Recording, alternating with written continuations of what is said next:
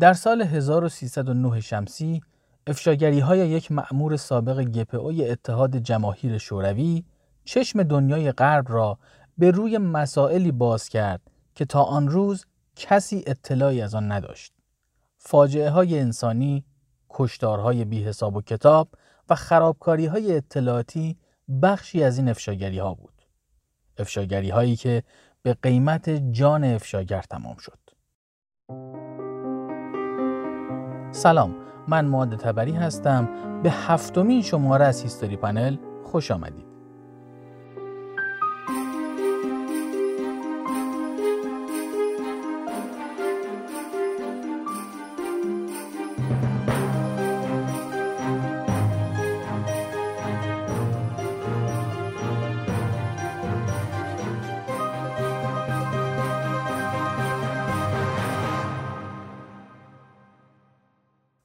ابتدای کار باید یه عذرخواهی بکنم و اونم این که به خاطر سرماخوردگی کمی صدام گرفته و بر من ببخشید. به حال چاره نیست و باید ضبط رو انجام بدیم. خب بریم سراغ پادکست و ادامه داستانمون.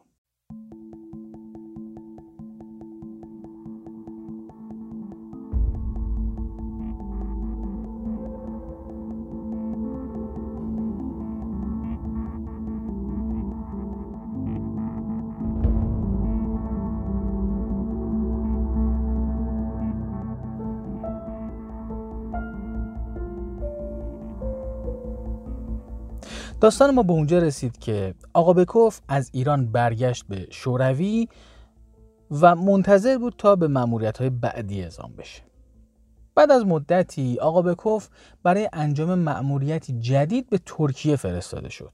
برای مأموریت پاسپورت ایرانی به او داده شد تا با پوشش تاجر ایرانی ارمنی و با شغل مدیریت آژانس فروش دوچرخه و ماشین تحریر کار خودش رو آغاز بکنه. به این ترتیب آقا بکوف در مهر 1308 با نام نرسس اوسپیان تبریزی به استانبول وارد شد.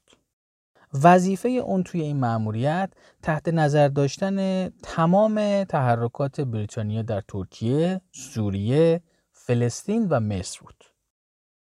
همونطور که احتمالا می‌دونیم آقا بکوف انگلیسی بلد نبود. چرا میگم احتمالا می‌دونیم؟ چون قبلا گفته بودیم که وقتی آقا بکوف توی مشهد مأموریت داشت مأمور قبلی مکاتبات انگلیسی ها رو رونویسی می‌کرد. اما آقا بکوف از روی اونا عکس می‌گرفت. به حال آقا بکوف تصمیم به یادگیری زبان انگلیسی می‌کنه و برای منظور آگهی استخدام یک معلم رو در روزنامه های استانبول منتشر می‌کنه. چند روز بعد یه خانم بریتانیایی با اون تماس می‌گیره و برای همکاری با اون ابراز تمایل می‌کنه. آقا بکوف با اون خانم در پارک بیلربی در استانبول قرار می‌ذاره. این پارک هنوز هم تو استانبول وجود داره. وقتی در اولین لحظه چهره اون رو می‌بینه یک دل نه صد دل عاشقش میشه. شروع می‌کنه باش صحبت کردن و در حالی که خودش رو با همون هویت تاجر ایرانی معرفی می‌کنه سعی می‌کنه اطلاعاتی از اون دختر به دست بیاره ایزابل استریتر یک دختر 20 ساله ساکن استانبول بود که در شرکت کشتیرانی بلر و کمپل کار می‌کرد. خواهر ایزابل سیبل دبیر کنسولگری بریتانیا در استانبول بود و ایزابل رو هم به صورت پاره وقت به عنوان ماشین نویس در کنسولیری مشغول به کار کرده بود. این موقعیت خوبی برای آقا بکوف بود تا از طریق معلم خود راهی به کنسولیری بریتانیا باز بکنه و به منابع دست اول دسترسی پیدا بکنه. البته اینکه این فرصتی بود که نصیب آقا بکوف شده بود یا دامی بود که انگلستان برای او پهن کرده بود موضوعی که مبهم باقی میمونه اما برای آینده باید بدونیم که سیبل استریتر که در کنسولگری کار می‌کرد در واقع معمور سازمان های اطلاعاتی انگلستان هم بود. به همین خاطر ابهام ما یه مقدار کم میشه. به حال پس از مدتی رفت آمد و معاشرت کم کم روابط معلم و شاگردی تبدیل به روابط عاشقانه میشه.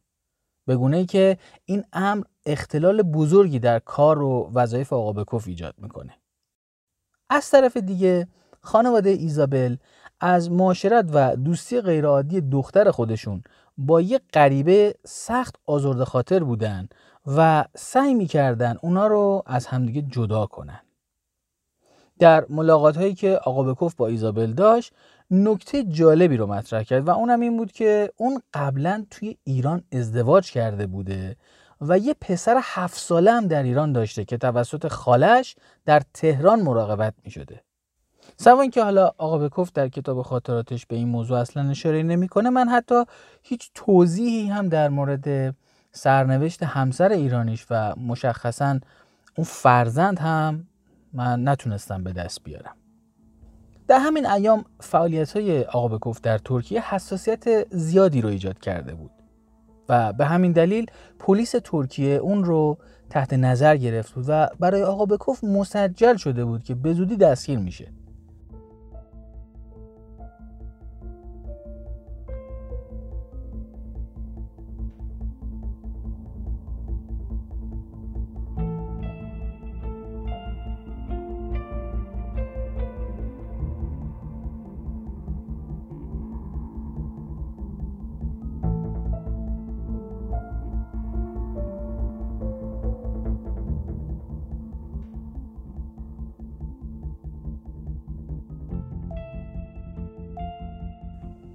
یواش یواش آقا تغییر رویه داد و دیگه مثل سابق خیلی به ارزش های حزب کمونیست اعتماد و ایمان نداشت. چون می‌دید مقامات ارشدش در مسکو به جای پرداختن به وضعیت مردم مثل فقر و قحطی بیشتر به فکر رسیدن به مقام و جایگاه بالاتر در حزبن. از طرفی فشارهای پلیس ترکیه و همینطور عاشق شدنش هم مزیده بر علت شد که به فکر فرار و پناهندگی به اروپا بیفته. گفته شده که اون فشارها و حساسیت هایی که در ترکیه روی آبکوف ایجاد شده بود به خاطر روابط و مذاکرات اون با سفارت فرانسه و انگلستان بود که از اونها تقاضای پناهندگی کرده بود. اینکه توجیهش برای پناهندگی چی بود خیلی مشخص نیست. اما دولت فرانسه و انگلیس به درخواستای اون اعتنایی نکرده بودند. البته شاید بیشتر به این خاطر بود که آقا بکوف در قبال همکاری با مقامات انگلیسی و فرانسوی تقاضای مقادیر زیادی پول کرده بود. به همین خاطر موضوع ازدواج و بعد از اون سفر به اروپا رو با ایزابل مطرح کرد. و برای ایجاد حسنیت حقیقت رو هم به ایزابل گفت که یک افسر اطلاعاتی شوروی هست و با این حال ایزابل هم موافقت کرد. در همین حال بود که به خاطر برخی فشارهای کاری در مأموریت آقا بکوف مسکو اون رو به مرکز فراخوند. اون هم چون دیگه نمی‌خواست کارش رو ادامه بده از یه فرصت به دست اومده استفاده کرد و با ایزابل ازدواج کرد. فرصت چی بود؟ خواهر ایزابل برای مأموریتی از استانبول به سفارت انگلستان در پاریس رفته بود. همین خلای حضور اون باعث شد که آقا بکوف بتونه این کار رو انجام بده.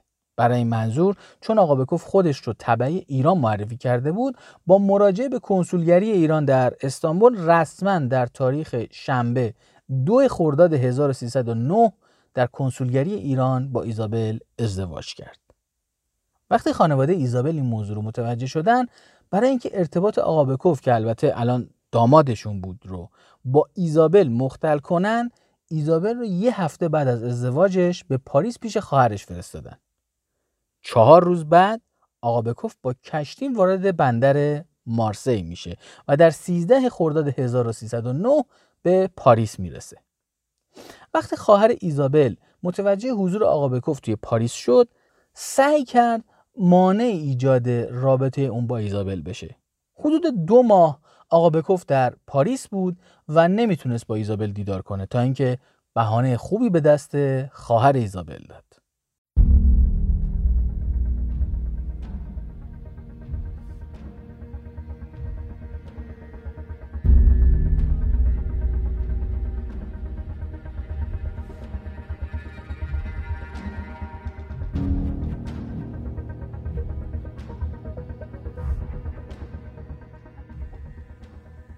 آبکوف توی مرداد ماه همون سال یه مقاله خیلی تندی بر علیه حکومت شوروی توی یکی از روزنامه های پاریس به چاپ رسوند.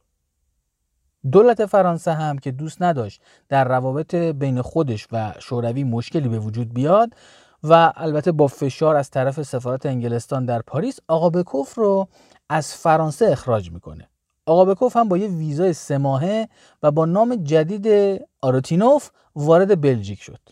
ایزابل هم مجبور شد به استانبول برگرده. توی بلژیک اما مسائل به نفع آقا بکوف رقم خورد. بعد از کلی کلنجار رفتن با مقامات انگلیسی و افشای هویت خودش بالاخره سفارت انگلیس در بروکسل قانع میشه با آقا بکوف ارتباط بگیره. این بار شرایط آقا بکوف با انگلیسی ها فرق می‌کرد و قرار بر این شد که در قبال همکاری با دولت انگلستان سفارت انگلستان کمک کنه که اون دوباره به ایزابل برسه.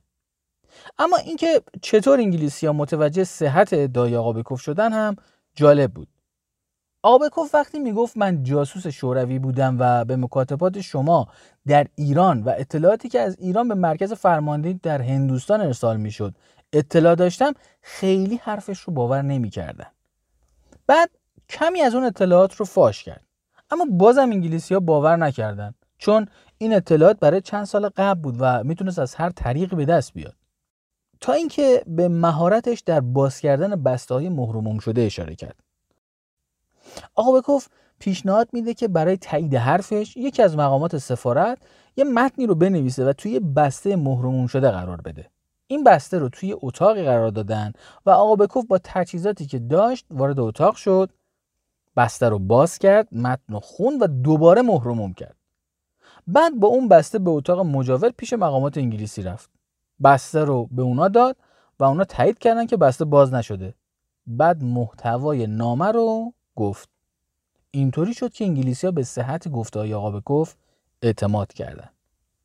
از اینجا به بعد آقا بکوف رسانه ای میشه و یادداشتهایی از اون که در واقع فرازهایی از خاطراتش بود رو در روزنامه های متعددی در آمریکا، آلمان، فرانسه و قاهره به زبانهای انگلیسی، فرانسوی، آلمانی و ارمنی چاپ میشه.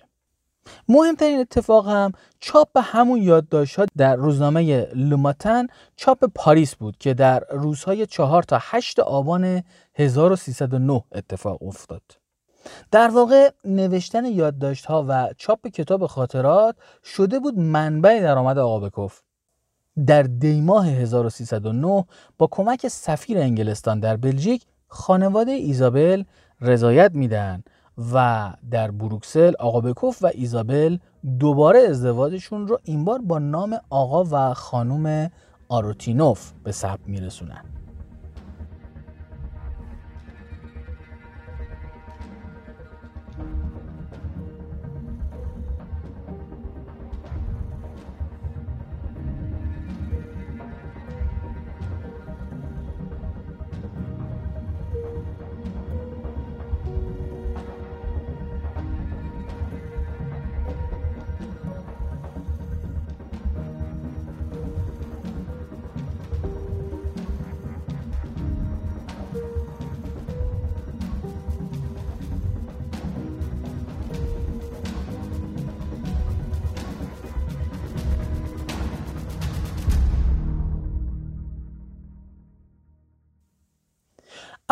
موج اول انتشار خاطرات آقا بکوف در روزنامه اروپا آغاز میشه. منظور قبل از انتشار اون در روزنامه لوماتن هست.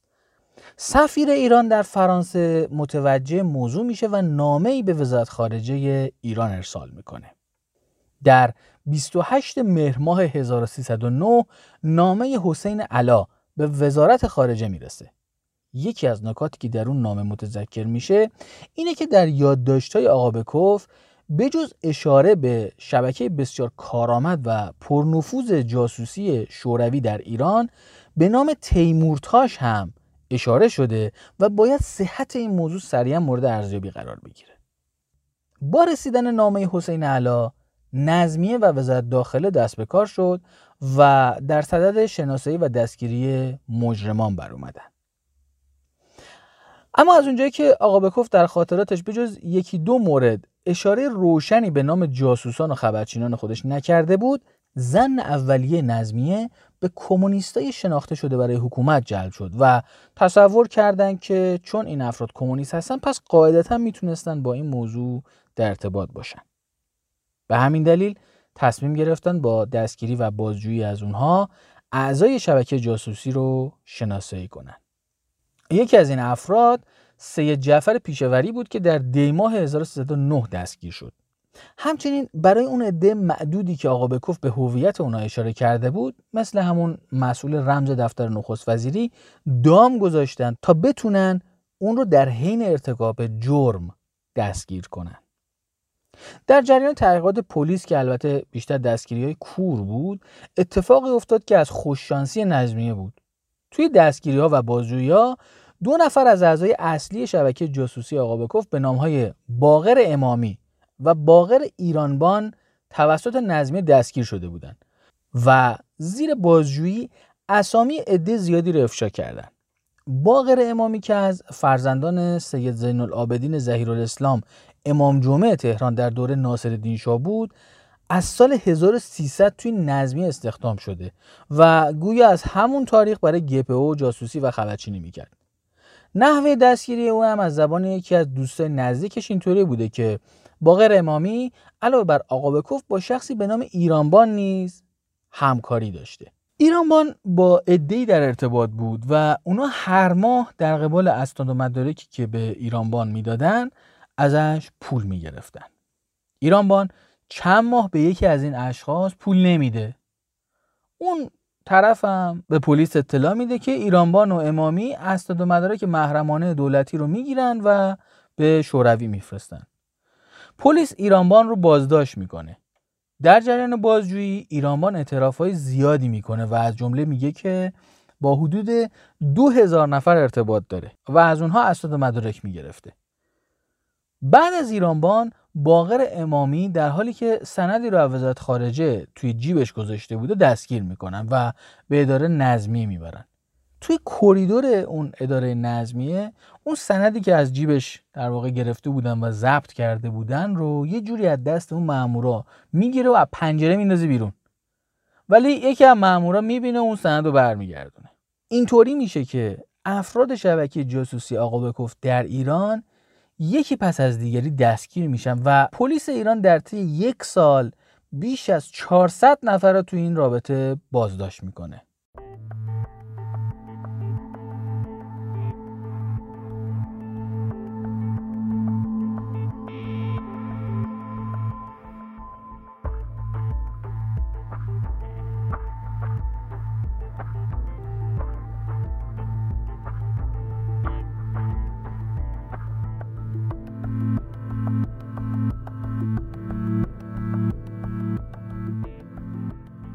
تمام این دستگیر شده ها به زندان تازه ساز قصر منتقل میشن تا پس از تکمیل پرونده اونا رو به دادگاه بفرستن. توی زندان برای اینکه افراد ترغیب بشن که با پلیس و اون بازجوهاشون همکاری بکنن به اونها وعده اف و استخدام توی دوار دولتی رو میدن و تمام امکانات رفاهی رو برای رؤسای این باند فراهم می‌کنن. پیشوری که در همون ایام توی زندان قصب به سر می برد توی خاطرات خودش می میسه خود من همان روز اول گرفتاری دسته ایرانبان و شاهزاده خاقانی در نمره دوم بودم. این اتفاق یک سال بعد از گرفتاری ما پیش آمد. ادهشان زیاد بود. درب اتاق من بسته نبود. می توانستم بیرون بیایم. از مشاهده رفتار و کردار این مردمان سیاسی که به جرم جاسوسی گرفتار شده بودند در شگفتی ماندم. می‌زدن میرخصیدن به اتاق همدیگر می‌رفتن و به هم تبریک می‌گفتند. مزاح و شوخی و قوقا را انداخته بودند. می‌گفتند بازی را برده و با پلیس کنار آمده ایم. می‌خواهیم با دولت خودمان همکاری کنیم. وظیفه و شغلهای بزرگی خواهیم داشت. دست بعضی و حکمی هم داده بودند که بعد از خاتمه کار بلافاصله به خدمت پلیس مشغول بشوند. خود ایرانبان را لقب و مقام پلیس اولی داده بودند. پشت سر آن به استثنای قلیلی هر کس به فراخور حال خود رتبه و مقامی گرفته بود. هنگام بازجویی و بازداشت موقت عرق و تریاک و سایر الواتی ها را برای ایشان آزاد گذاشته بودند. احمقانه تصور می کردند که اگر تشکیلات خودشان را وسیعتر نشان بدهند جرمشان کمتر خواهد شد. خیال می کردند جرم سیاسی مانند های عادی است که مجازات در دادرسی بین همه متهمین تقسیم شود.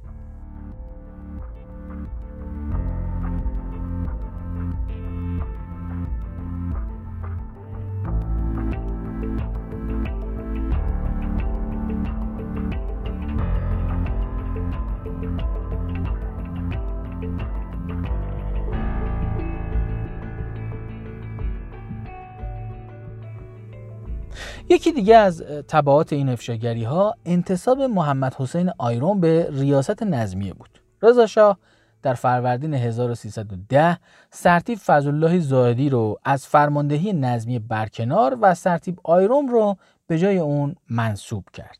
آیروم در سمت جدید سه تا مأموریت داشت. اول متلاشی کردن شبکه جاسوسی آقا بکف در ایران. دوم مبارزه با هر گونه جنبش و فعالیت کمونیستی.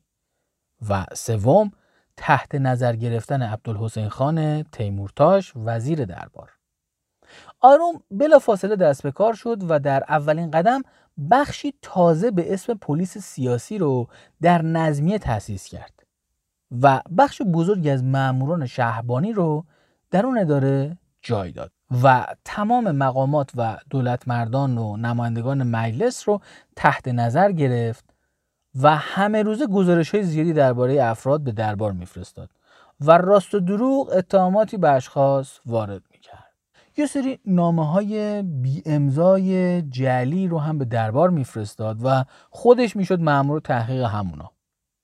برخی هم میگن که خشونت رضاشاه به تیمورتاش به دلیل همین گزارش های خلاف واقع آیرون بود. اما دلیل اصلی زن رضا شاه به تیمورتاش همون مطالب روزنامه های اروپایی درباره رابطه آقا بکوف و تیمورتاش بود.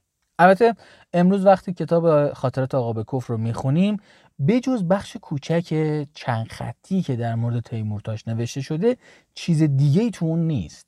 اون چند خط هم اینه که سفیر شوروی در ایران با تیمورتاش روابط دوستانه ای داشته و در گپ هایی که با هم می‌زدن هر چی که تیمورتاش می‌گفته رو به گپو گزارش می‌داد. همینطور روابط تیمورتاش با وزیر خارجه شوروی هم تا حدی دوستانه بود. کل چیزی که توی کتاب آقا بکف اومده همینه. اما در یادداشت‌ها و گزارشهایی که در روزنامه‌های اروپایی چاپ شده بود چیزی فراتر از این مسائل نوشته شده بود. توی اون مطالب اومده بود که تیمورتاش با لوگانوفسکی یک عضو سفارت شوروی در تهران روابط سری داشته و اطلاعات محرمانه ای رو به او منتقل می کرده و یا در سفر به روسیه کیف اسناد تیمورتاش توسط یک جاسوس زن که برای اینتلیجنس سرویس کار می‌کرده سرقت شده. و یا خوشتریا که طبعی روسیه بوده مبالغ هنگفتی رو به تیمورتاش پرداخت کرده که این پرداخت ها در ازای خدمات اطلاعاتی وزیر دربار ایران بوده. حتی دامنه این مطالب کذب تا جایی بود که روزنامه ارمنی کارگر که در آمریکا چاپ می‌شد نوشته بود که مطالبی که به عنوان گزارش های آقا بکوف در روزنامه چاپ می‌کنه حاصل دیدار و گفتگوی شخص صاحب امتیاز روزنامه با خود آقا بکوف در تهران بوده. تیمورتاش دشمنای زیادی داشت هم داخلی هم خارجی که منظور از خارجی دولت انگلستان بود. در داخل نامه های بدون امضایی برای رضاشاه فرستاده می‌شد و وزیر دربار رو متهم به خیانت به کشور میکردش. از طرف دیگه عدم واکنش درست و به موقع تیمورتاش به این مطالب بازار شایعات در تهران رو بیشتر داغ کرد. همه این پیشامدها دست به دست هم داد تا زن رضا شاه نسبت به تیمورتاش بیش از پیش بشه. شاه حق داشت که ترسیده و مسترب باشه. از طرفی می‌دید که روزها در فکر تجزیه کشورن. از طرف دیگه جمع کثیری از مهمترین مقامات اداری و نظامی کشور برای اونها جاسوسی می‌کنن. در نتیجه منطقی بود که از آیرون بخواد تیمورتاش رو زیر ذره قرار بده. حالا سوالی که پیش میاد اینه که چرا در کتاب خاطرات آقا بکف این شبه ها در مورد تیمورتاش وجود نداره؟ در حالی که در متن گزارش ها و یادداشت های آقا بکف توی روزنامه ها این موارد اشاره شده.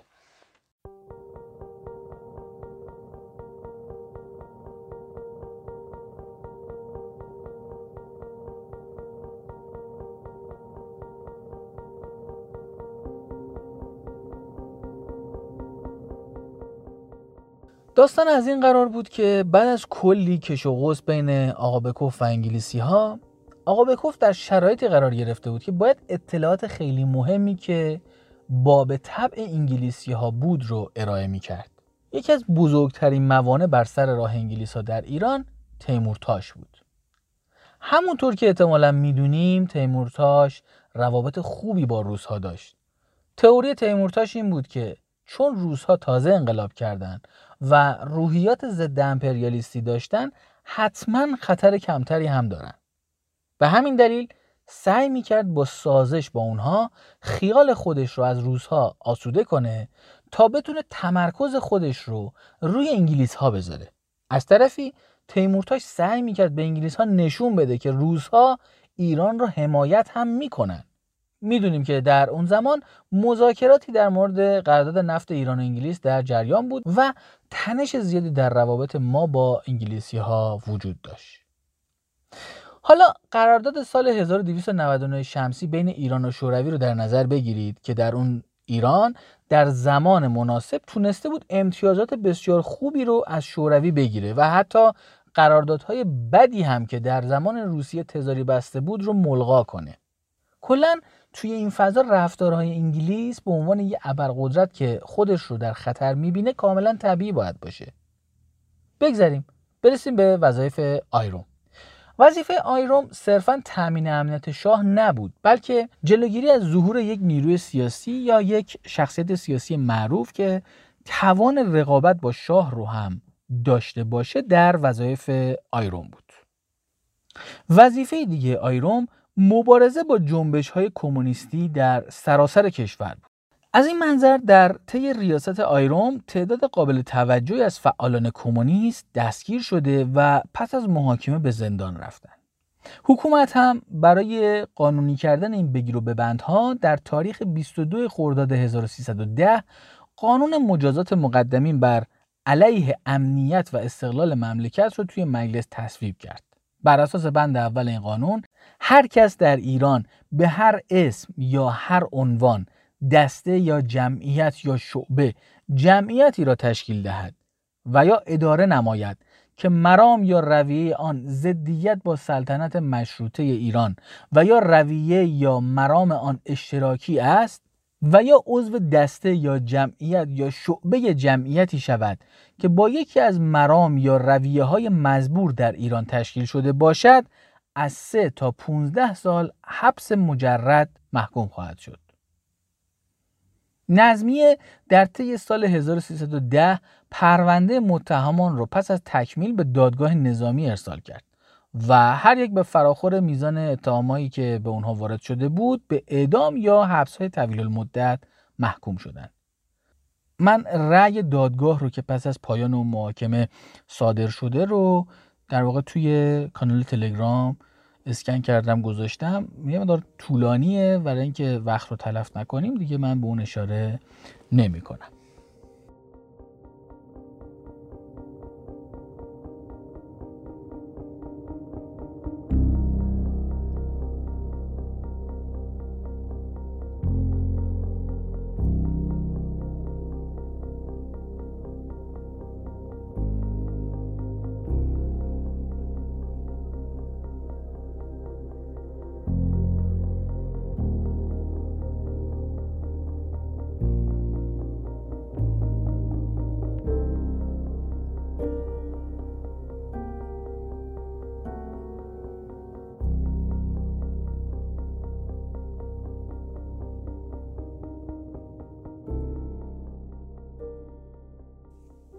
بعد از اینکه این آرا در واقع صادر شد و شبکه جاسوسی در واقع آقا بکوف و در واقع شوروی توی ایران دچار اختلال شد شوروی هم اون طرف دست به پاکسازی کادرهای گپو در سفارتخانه، کنسولگری ها، شرکت ها و دیگر مراکز حضور خودش توی ایران زد. و افرادی که در معرض سوء زن پلیس ایران بودن رو با کارمندای جدید و شناخته نشده جایگزین کرد. چرا این کار کرد؟ چون پلیس ایران به طور مداوم اتباع شوروی رو زیر نظر گرفته بود و به برخی از اونها زنین شده بود و احتمال دستگیری اونها وجود داشت. البته اقدام شوروی در این صد محدود نمی‌شد.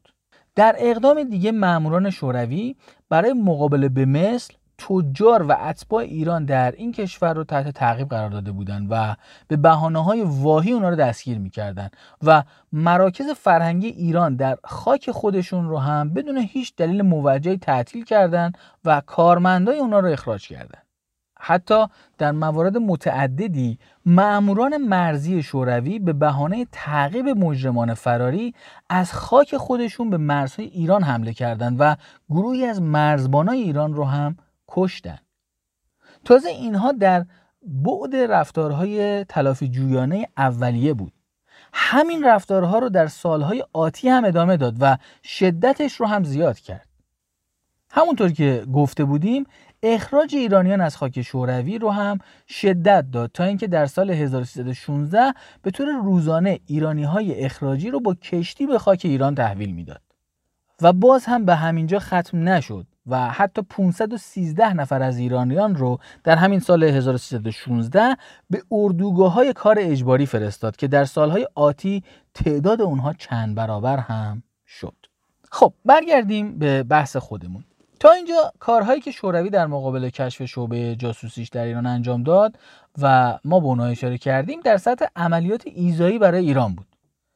اما واکنش اونها در یک بود دیگه هم بودش. در بود کلان روسیه دست به یه تصفیه گسترده در سازمان گپو زد. عناصر مشکوک رو اخراج کرد و ساختار سازمان رو از نو پیریزی کرد. بعد از این تصفیه بزرگ نام گپو که البته گفته بودیم قبلا که او گپو بود و ما برای راحتی همون گپو می‌گفتیم در خورداد 1315 به سازمان انکاوده تغییر کرد. و از دامنه فعالیت های این سازمان در سراسر خاورمیانه و اروپا به شدت کاسته شد. رویکرد مسکو این بود که خیلی محتاطانه فعالیت های جاسوسی خودش رو انجام بده. اما برسیم به وضعیت آبکف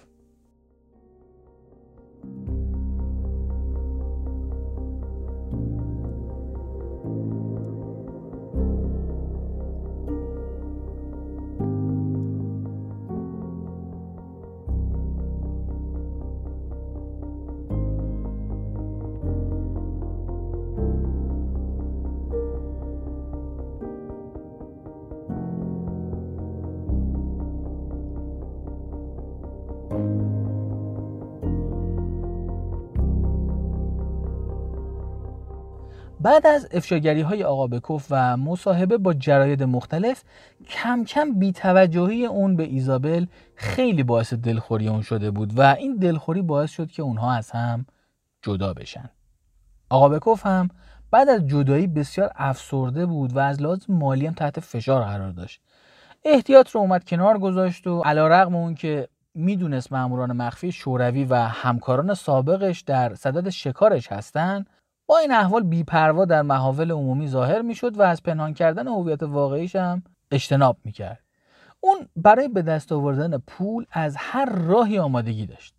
سابقه امنیتیش هم این اجازه رو بهش می‌داد که به راحتی جذب باندهای خلافکار و مافیایی بشه. پنهانکاری، طمع، آدمکشی و پول کثیف چیزایی بود که آقا بکوف یک عمر با اونها زندگی کرده بود. پرده آخر زندگی آقا بکوف در اسپانیا به نمایش گذاشته شد. در اون سالها جنگ بزرگ و خونینی بین جمهوری خواهان و سلطنت طلبان اسپانیایی در گرفته بود. در این بین روزها در ازای پشتیبانی نظامی از جمهوری خواهان بهای گذافی رو طلب می‌کردن. به غیر از انتقال تمام ذخایر طلای اسپانیا به روسیه که بالغ بر 63 میلیون لیره استرلینگ ارزش داشت شخص استالین از جنگجویان جمهوری خواه خواسته بود تا کلیه آثار هنری و تاریخی و عتیقه هایی که از کلیساها و کاخهای ثروتمندان و ذخیره موزه ها غارت می‌کنن رو به روسیه بفرستن. به همین علت شبکه گسترده دلالان و انتقال دهندگان غیرقانونی اشیاء هنری و عتیقه توی سراسر اروپا فعال شده بود. ریاست این شبکه به عهده زلینسکی مأمور پلیس مخفی شوروی بود. اون ترتیب اتخاذ کرده بود که هر وقت یک کلیسا یا صومعه یا قصری به دست جمهوری خواه می افتاد اشیای گرانبهایی که توی اون قرار داشت از قبیل تابلوهای نقاشی لوازم عتیقه و این چیزا رو قارت می‌کردن و از طریق افراد این شبکه از پاریس به بلژیک و نهایتا مسکو می بردن. مرکز این تجارت غیرقانونی بلژیک بود. آقا بکوف خیلی زود جذب این شبکه شد و یک فعالیت خیلی پرسودی هم توی اون شروع کرد و احتیاط رو هم کنار گذاشته بود. هویتش رو هم برای شکارچیانی که اطرافش بودند و باشون همکاری می‌کردن مشخص شده بود. در بین این همکاری ها ماموران پلیس شوروی برای کشتن آقا بکوف هم نقشه میکشیدن. بارها و بارها قصد کشتن اون رو داشتن ولی به شکلهای مختلف آقا بکوف جون سالم به در می برد.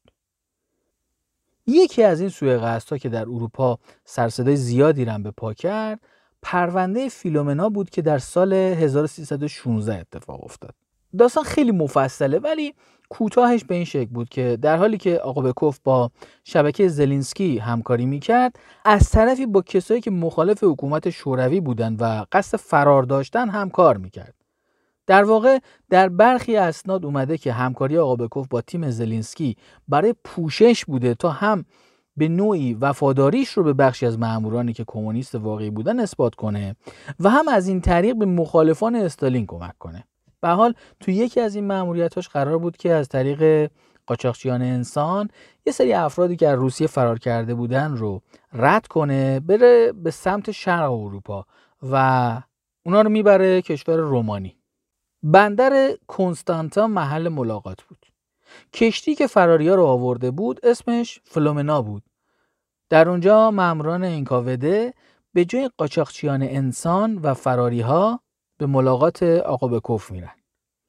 دستوری که از مسکو در مورد آقا بکوف داده شده بود زنده دستگیر کردن اون و برگردوندنش به شوروی بود که از قرار آقا بکوف همین رو می‌دونست. آقا بکوف تو همون وهله اول متوجه دام انکاوده میشه. بنابراین میگه که برای ملاقات و صحبت کردن بیشتر ما بریم یه رستورانی بشینیم با هم صحبت بکنیم. توی رستوران آقا بکوف یه بهانه ای رو دست و پا می‌کنه. از سر میز بلند میشه و از در پشتی در واقع رستوران فرار می‌کنه. ماموران انکاوده متوجه میشن و دنبالش می‌کنن. توی کوچه هم چند تا شلیک انجام میشه. ولی آقا بکوف جون سالم به در می‌بره. پلیس رومانی هم تمام ماموران انکاوده و همینطور کشتی فلومنا رو بازداشت می‌کنه. اما در آخر این کشمکش ها بین آقا بکوف و انکاوده بالاخره آقا بکوف به دام میفته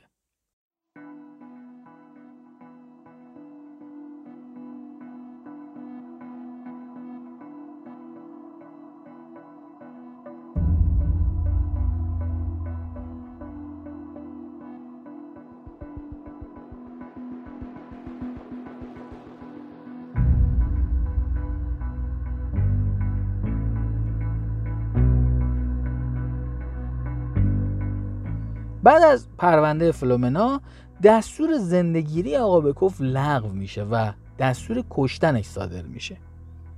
انکاوده برای آقا بکوف دوباره دام پهن می‌کنه. شخصی به نام آندروویچ وردیوف با نام مستعار زمان با آقا بکوف ملاقات می‌کنه. اون دوتا همدیگر رو میشناختن. زمانی که آقا بکوف در ایران بود وردیوف در کنسولگری شوروی توی کرمانشاه کار می‌کرد. زمان به اون میگه که معامله پرسودی شامل جواهرات خیلی گرانبها، الماس و مروارید که متعلق به یه خانواده ارمنی هست توی پاریس در جریانه. و از آقا بکوف می‌خواد که به عنوان خریدار این مجموعه گرانبها بره به پاریس و اون محموله رو بخره. آقا بکوف بر اون مبنای آدرسی که زمان بهش داده بود به یه آپارتمانی توی پاریس مراجعه می‌کنه. ایوانوویچ تاخچیانوف با اسم مستعار حسن در رو برای آقابکوف باز می‌کنه. آقابکوف و الاوردیوف با هم وارد میشن. بعد از کمی گپ زدن جواهرات رو میارن و آقابکوف و الاوردیوف سرگرم جواهرات میشن. یه دفعه تاخچیانوف از پشت به آقا بکف حمله می‌کنه و با چاقو گلوی آقا بکف رو می‌بره. به این ترتیب آقابکوف در اردیبهشت 1317 در 43 سالگی کشته میشه.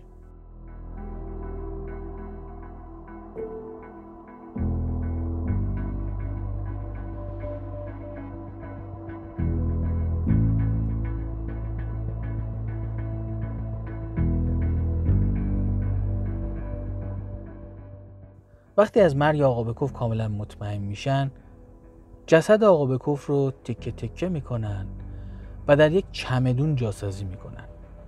تاخچیانوف میمونه که خونه رو مرتب بکنه و الاوردیوف به همراه چمدون از خونه خارج میشه. به سمت رودخونه سن میره و چمدون رو به داخل رودخونه میندازه و جسد آقا بکوف هیچ وقت پیدا نمیشه.